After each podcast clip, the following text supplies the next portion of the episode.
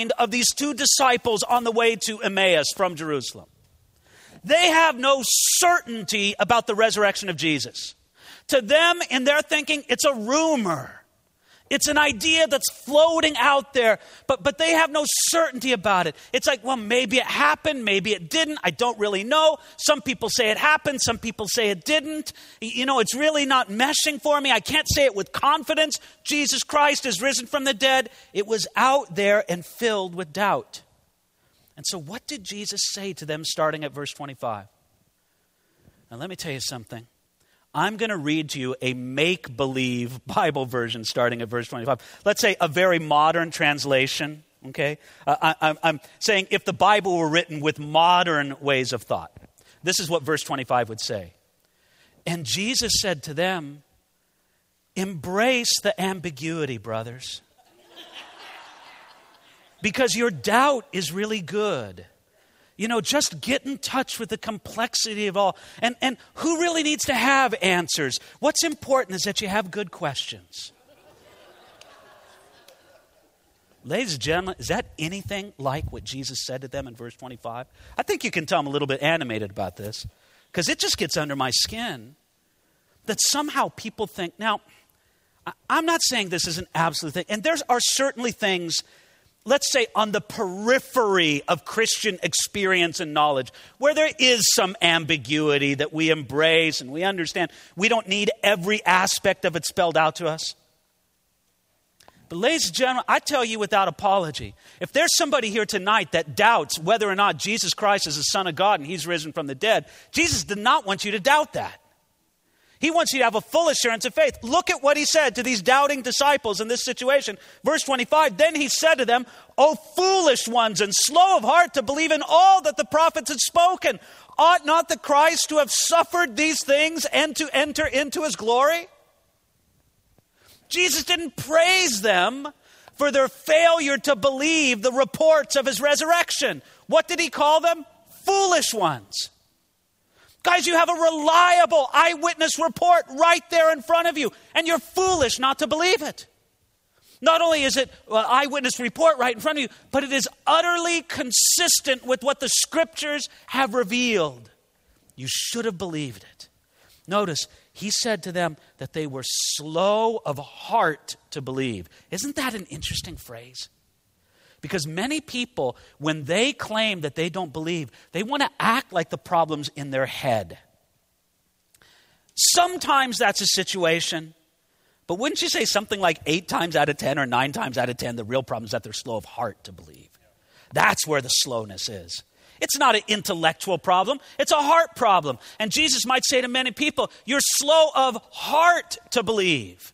Believe I've given you more than enough evidence. Believe on me as the risen Son of God. And then he said in verse 26 Ought not the Christ to have suffered these things and to enter into his glory? They should have believed all what the prophets had spoken because that's what they said. You were slow of heart to believe, verse 25, in all the prophets had spoken. It was spelled out to you in the prophets if you only would have understood it.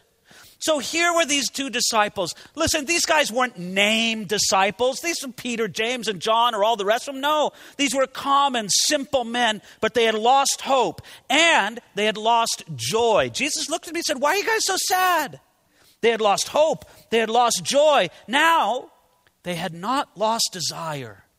What I love about these guys, and it's in the section we took a look at last week, and I read just a portion of it, they still like to talk about Jesus but they had no confidence that he was the risen Son of God. And this is what they had not seen. Notice it. I'm going to read verses 25 and 26 again. Then he said to them, O foolish ones and slow of heart to believe in all that the prophets had spoken, ought not the Christ to have suffered these things and to enter in his glory? In other words, ought not have you understood that this is what the scriptures say that the Christ, the Messiah, would suffer and then enter into his glory? That it was a necessity that the Christ would suffer. Friends, let me be very straightforward with you. The Old Testament has a mixed bag of prophecies about the Messiah. Many, I might even say most of the prophecies about the Messiah in the Old Testament are prophecies about his triumph and his glory and his lordship over all the world. And it would be very easy to take that first reading of the Old Testament and just say, oh, well, look, we'll know that the Messiah is here because everything's going to be glorious and his reign will be like a reign of glory. We get that.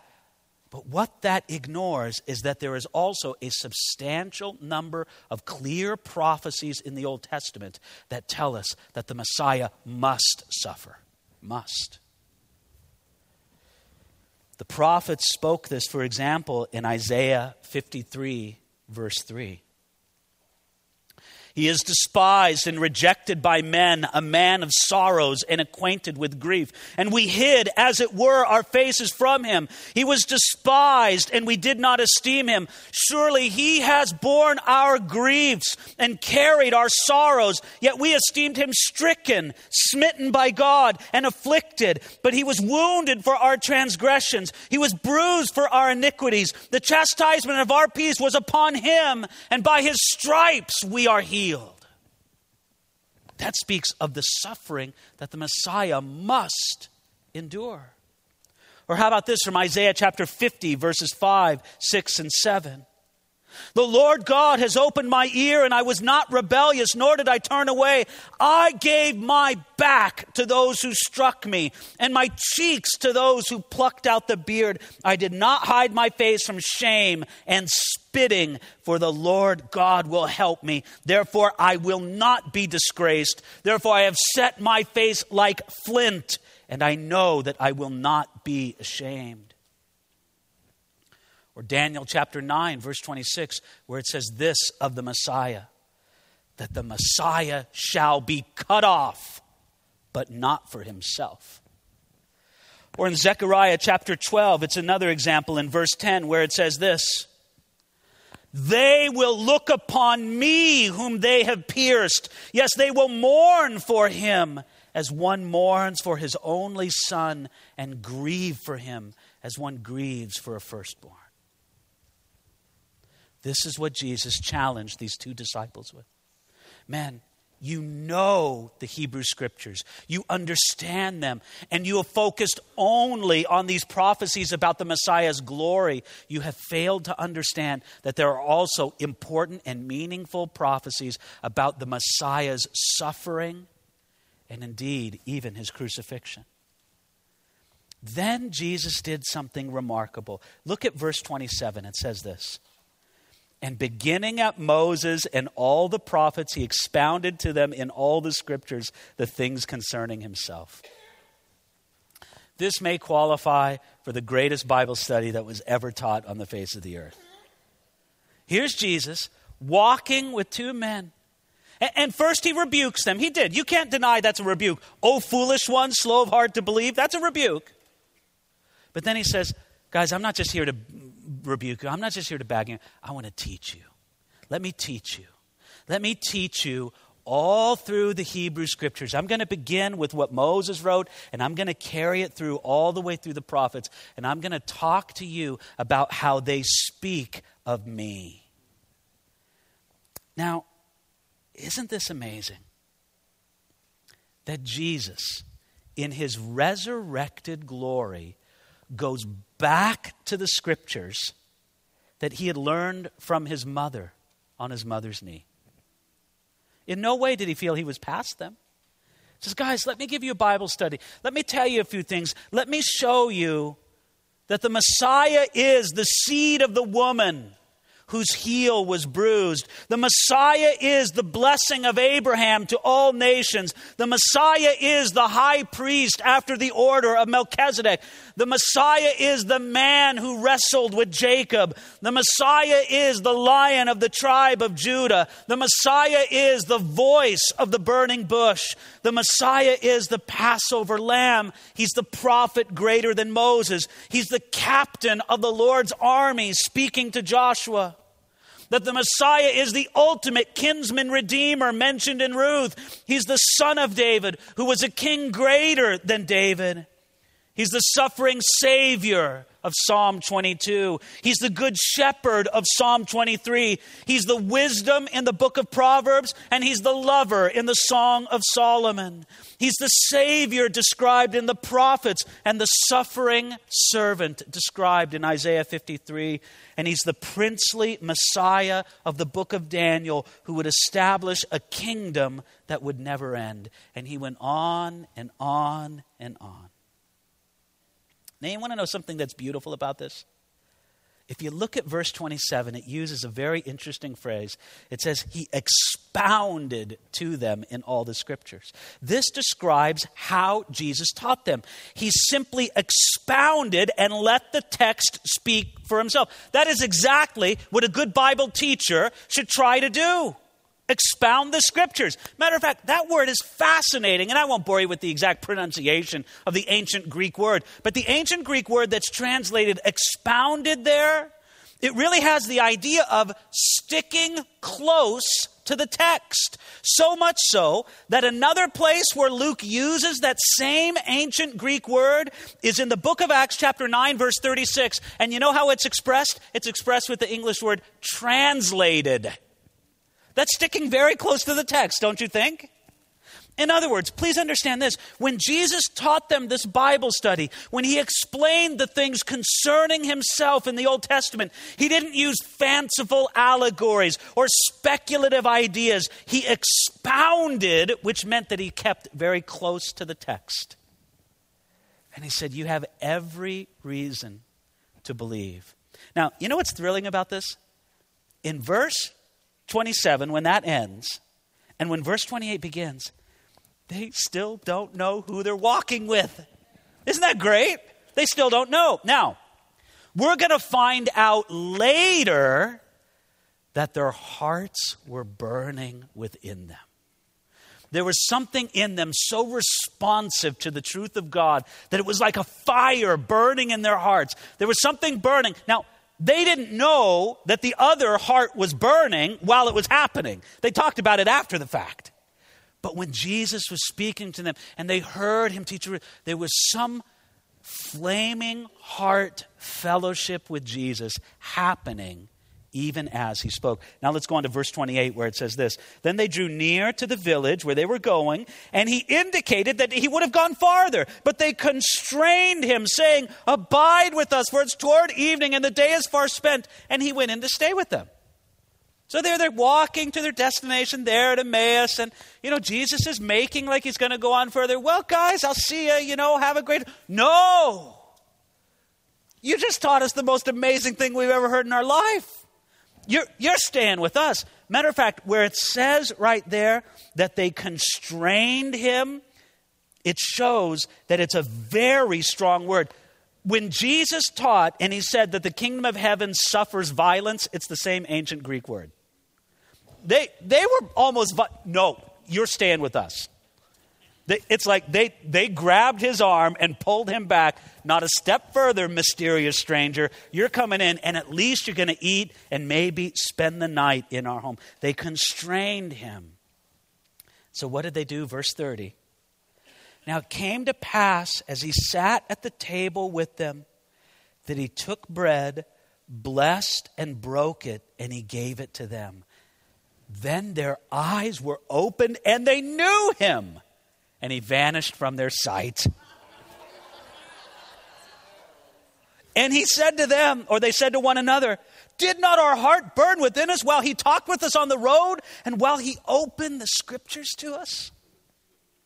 My friends, this is amazing. Just beautiful. Okay, let, us get the scene here. There they are. They're inside this humble hut. They're not in a fancy palace or a synagogue or a temple. There they are, just in a humble man's home.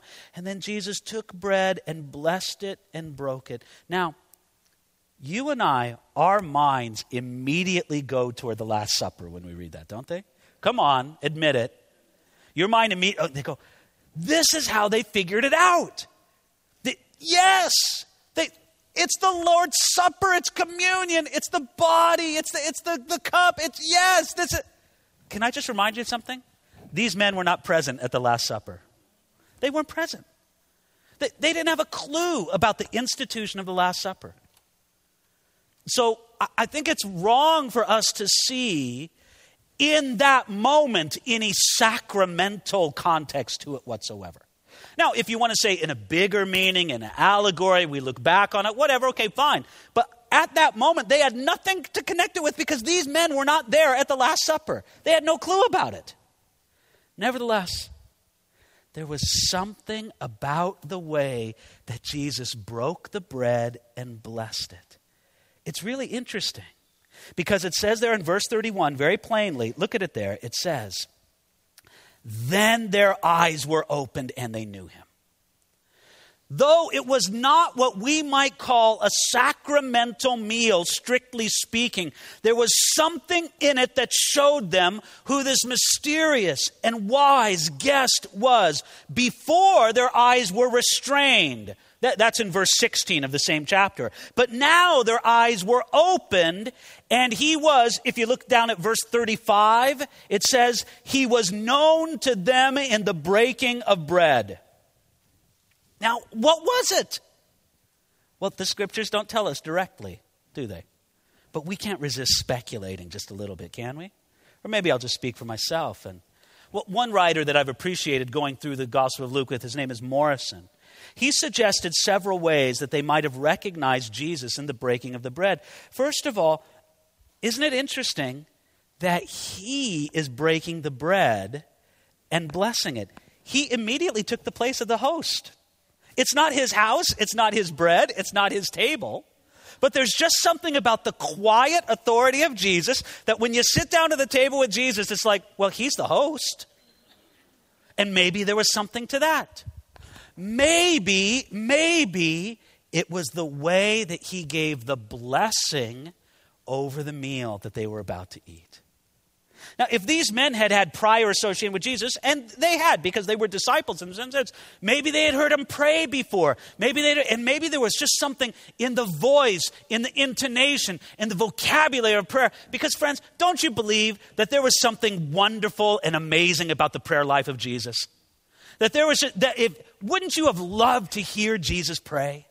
Now, I, I, know we can read passages of scripture such as John 17, that amazing high priestly prayer of Jesus, and we're just like, we feel like we should take off our shoes, that we're on holy ground when we read that. But could you imagine hearing those words from his voice?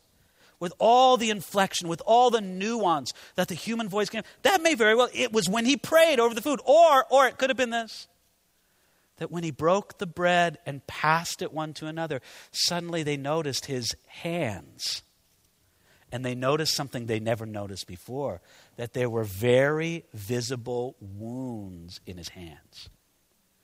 Or, friends, could not it have just been supernatural revelation? That for whatever God's purposes, for a while the switch was off, and God said, I'm not going to allow you to see it. And now the switch was on, and God said, Now I'm going to make it where you can't miss it. Who knows? It could have just been that. But there was something in that moment.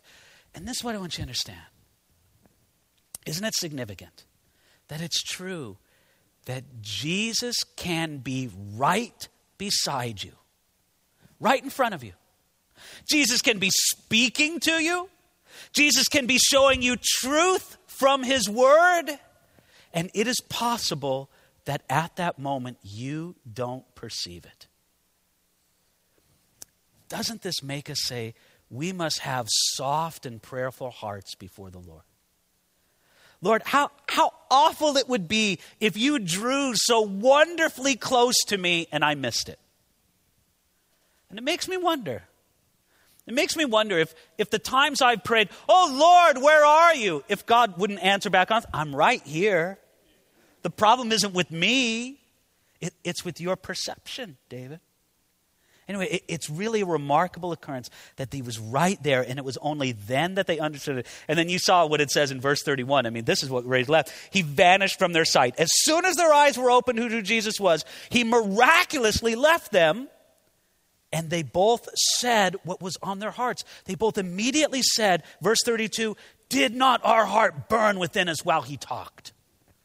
You know, when that man taught us, when we were walking on the way, my heart was burning in fellowship with God and with an understanding of the truth. It wasn't just words, it wasn't just food for my intellect. There was something about it that fed my soul and set my heart upon fire. Now, I want you to notice this. Even when they didn't know that it was Jesus speaking, even when they didn't believe that he was risen from the dead, their hearts still burned because of the ministry of God's word. And that's what I long for. You all know, I mean, this coming Sunday is Resurrection Sunday. Sometimes we call it Easter. It's going to be together there at the Sunken Gardens, and we're going to talk to a lot of people about Jesus. And here's what I'm going to pray this is what I'm going to hope that people who don't even know it's Jesus and people who aren't even persuaded that he's risen again, that their hearts would burn within them by the power of his word speaking to them. And that through that, they would come to know Jesus and believe that he is the Son of God, risen from the dead. Here's the other thing I want you to understand none of them knew that the other's heart was burning until Jesus left and they talked about it. Isn't it strange that sometimes we think that our spiritual experience is so singular? Oh man, my heart's burning at this. God is speaking to me so powerfully. Yeah, the lunkhead next to me, I'm sure he's not getting anything from this. But oh Lord, you're really speaking to me. And you know what? It, it's amazing what God can be doing in the other person too. This is why, friends, this is one of the reasons why it is good to talk about what God is speaking to our hearts. It is good for us to share it with other people. Did not great benefit come from these men talking together about what the Lord was speaking to their hearts? And it is good for us to do the same thing as well. So, what did they do? Verse 33 So they rose up that very hour and returned to Jerusalem and found the eleven and those who were with them gathered together, saying, The Lord is risen indeed and has appeared to Simon. And they told about the things that had happened on the road and how he was known to them in the breaking of the bread. This was a mutual confirmation. We've heard it from the women. We heard it from Simon. We heard the reports. And now we have experienced it.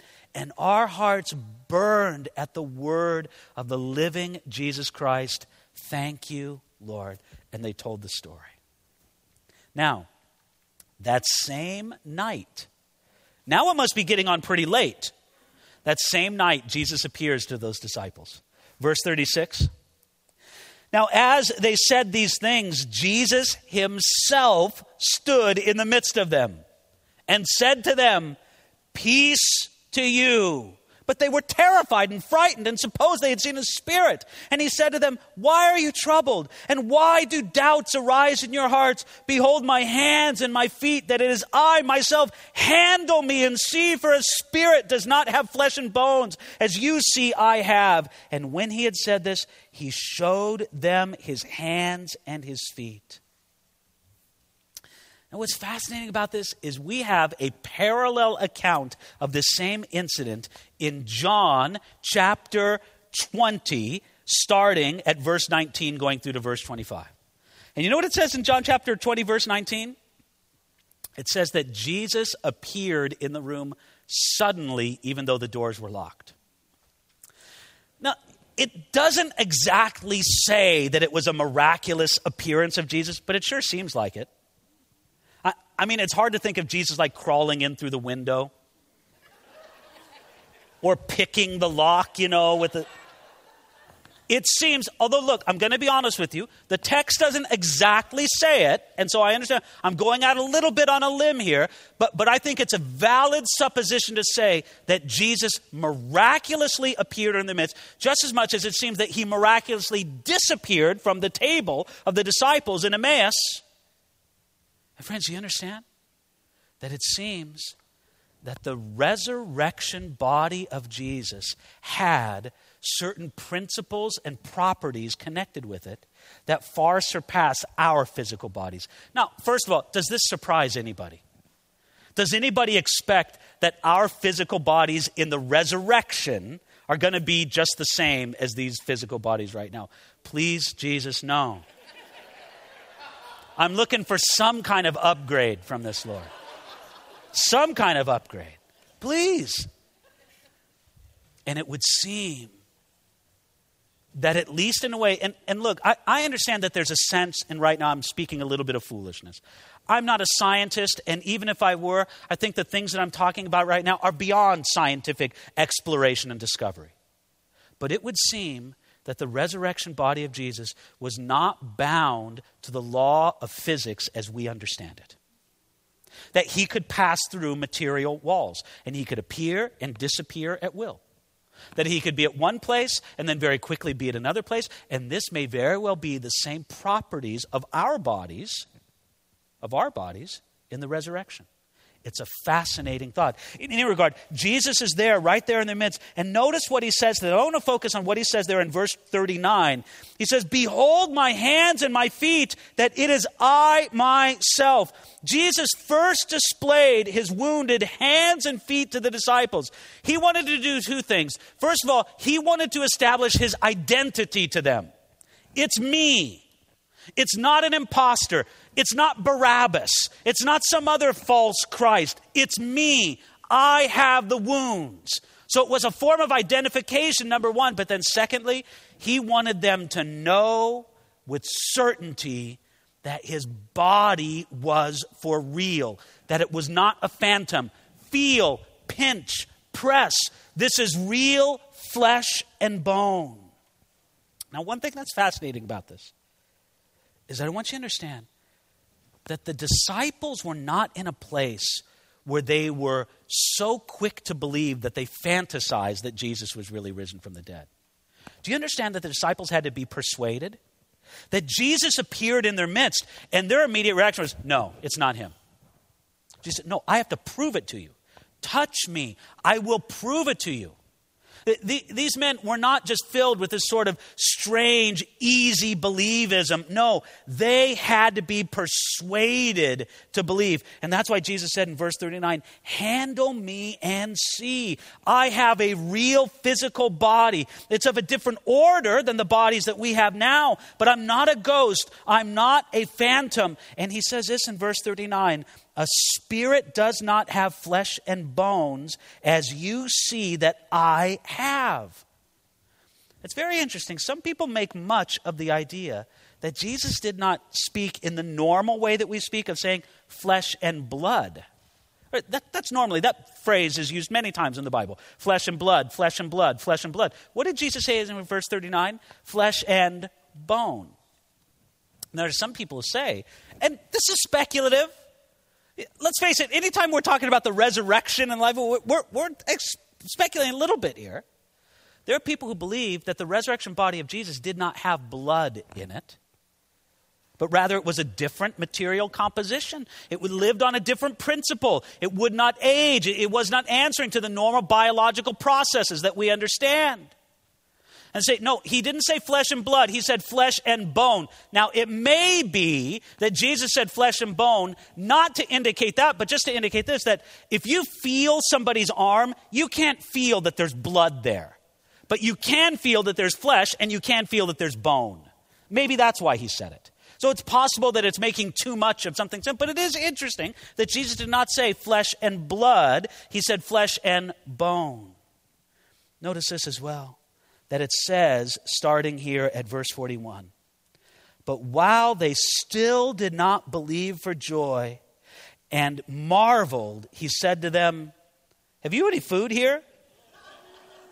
So they gave him a piece of broiled fish and some honeycomb. Jesus eating healthy there. And he took it and ate it in their presence. Look at that in verse 41. Curiously, it says, they still did not believe for joy and marveled. I see two things in this. It may very well be that the idea here is that they did not believe because in their minds and in their heart it was too good to be true. And are there not some people who reject the gospel and they reject the work of Jesus Christ? It's too good to be true. They will not believe because of joy. It, no, it can't be that great. Yes, it is that great. But here's something else Jesus also wanted their faith to be intelligent, a reasoned faith. Guys, I just don't want you to get excited about the fact that I'm risen before you. I want you to intelligently believe. Come now, let us reason together, says the Lord. I want you to make a calculated understanding. He is risen from the dead. It's real. It's not a phantom. It's not a ghost. It's not a figment of my imagination. He wanted them to think and believe. Listen, it was just a short time ago that there was a tidal wave of grief over them. Now it's like a tidal wave of joy. And Jesus didn't want their faith to be destroyed by the tidal wave of, of grief, but nor did he want their faith to be established by the tidal wave of joy. He wanted it to be a reasoned faith that could celebrate the joy and endure the grief. But in this case, it says they did not believe for joy and marveled. And then verse 41, that great line Have you any food here? It's as if this Jesus said, I'm going to prove to you that I'm the same Jesus, that I have a real body. Watch me eat. I can only imagine what an awkward scene that was and how curiously the disciples looked at him to see what would happen to the food that he put in. You know, would it like fall to the floor or something? Is he a phantom? What's going to happen? And Jesus just looking back at them and going, Yeah, pretty good fish. Who caught this? It, it was a remarkable, a remarkable occurrence. By the way, isn't it interesting how often Jesus ate with his resurrected in his, in his resurrection body with his disciples. We've seen two occurrences already. He broke bread in Emmaus, and now he's eating fish. It's two meals in one night. Jesus liked to eat in his resurrection body. I think we see something wonderful in that, don't we? Now, by the way, would this not be another powerful evidence that this was the same Jesus? These men had shared many, many meals with Jesus. And don't you really get to know somebody? And I don't mean this in a strange way, but you get to know them in good ways and bad ways. I mean, sometimes people have curious habits in the way that they eat. But you just, when, you, when you're there with somebody and eat a lot of meals with them, there's just idiosyncrasies. There's habits. There's things that you pick up. And the, it, would all, it would all flood back to them. We've ate hundreds of meals with this man. It's him. It's him. I know we, we shared a taco together, whatever it was. Fish taco in this case, wouldn't it be? Verse 44. And he said to them, these are the words which I spoke to you while I was still with you, that all things must be fulfilled which were written in the law of Moses and the prophets and the Psalms concerning me. And he opened their understanding that, he might, that they might comprehend the scriptures. Then he said to them, Thus it is written, and thus it was necessary for the Christ to suffer and to rise from the dead the third day, and that repentance and remission of sin should be preached in his name to all nations, beginning at Jerusalem. And you are witnesses of these things. Friends, this is remarkable. Look at what it says in verse 44. He said, These are the words that I spoke to you while I was still with you. And then in verse 45, he opened their understandings that they might comprehend the scriptures. And he explained to them again from the scriptures. Now, friends, this astounds me. I don't know why I've seen it more clearly in this study than I've seen it before. But the risen Jesus had Bible studies with his disciples. Two in one night, right here a long walk to Emmaus, and now here he is in Jerusalem with the disciples, and they open up the scriptures. Now, you know what I find amazing about that? The physical risen Jesus was right in front of them. If there was ever a time to say, men, let's close our Bibles and just enjoy my presence, wouldn't you think that would be the time? Guys, just just just hear me, just feel me. Just just just get the vibe for my presence. Just that. Close your Bibles and let's but no, the risen Jesus said, I am right here next to you in my physical presence. Open your Bibles, and I'm going to meet you in them. I'm going to meet you in the Word, even when I'm right here physically with you. I guess the reason why I say it and why it's so prominent to me is there are people today. There are people today who think that the problem with the church is too much Bible study. Too much focus on the Word of God. Now, I will say this. I will say this. There is a problem of the wrong kind of Bible study. There is a problem with a merely academic or a merely intellectual. There is a problem with study of the Bible that just makes hearers without being doers. And if that's what a person means when they're talking about that, then I agree. That's a problem. But isn't it amazing to see that if there was any place where Jesus should have said, forget about the Bible study, just enjoy my presence, instead he said, let's talk about the scriptures. I want to teach you guys a Bible study. It blows my mind. Well, notice this. He explained to them, verse 46, that it was necessary for the Christ to suffer and to rise from the dead the third day. And then he gave them the solemn charge in verse 48 You are witnesses of these things. Now, to finish up, and I know we're running just a little bit late, but this is the last study in Luke. I pretty much go as long as I want. I have the feeling I could do. it. Verse 49 Behold, I send the promise of my Father upon you, but tarry in the city of Jerusalem until you are endued with power from on high. And he led them out as far as Bethany, and he lifted up his hands and blessed them. Now it came to pass while he blessed them that he was parted from them and carried up to heaven, and they worshiped him and returned to Jerusalem with great joy, and were continually in the temple praising God, praising and blessing God. Amen. All right, two things I want you to grab from this. First of all, look at the posture of Jesus as he ascended to heaven. Do you see what it says there? Where is it? It's right there in verse 50. He lifted up his hands and blessed them. And verse 51, while he blessed them, he was carried up to heaven. Do, do you see how significant that is? There's Jesus, literally with his hands upraised, blessing his people, and he is literally in that same posture, just as the priests would stand before the people and bless them in the name of the Lord at the great feast or at the temple service. Now, usually when the priests did it, their clothing was bloody from all the sacrifice they just offered, and that gave them the right to do it. But you know what? Jesus put away all that sacrifice by his perfect sacrifice on the cross. So he, in utterly clean vestments, he raises his hands in blessing over his people. And friends, can you just receive it? That when Jesus ascended to heaven, he was literally blessing his people as he went up and passed from their sight. He is still in heaven today blessing you. He has given you every spiritual blessing in the heavenly places. If you want to picture him that way, he still has his hands upraised over his people, praying for them and blessing them. And there's power in that. I like what Spurgeon said. He said this If he has blessed you, you shall be blessed. For there is no power in heaven or earth or hell that can reverse the blessing which he gives. Amen to that. Jesus blessed his church ascending to heaven. Next, and perhaps finally, I want you to see the wisdom of the ascension. There really was wisdom in Jesus' ascension into heaven.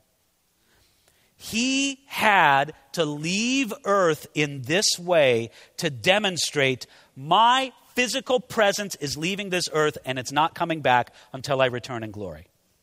Think of how weird it would have been if the reports of Jesus' appearance in his resurrection body would have just kind of petered out over 20 years. Is he here? Is he not here? We don't really know. We thought there was a Jesus sighting there. Maybe not a Jesus. I don't know. We don't really get it. No, Jesus. I don't want anybody to do that.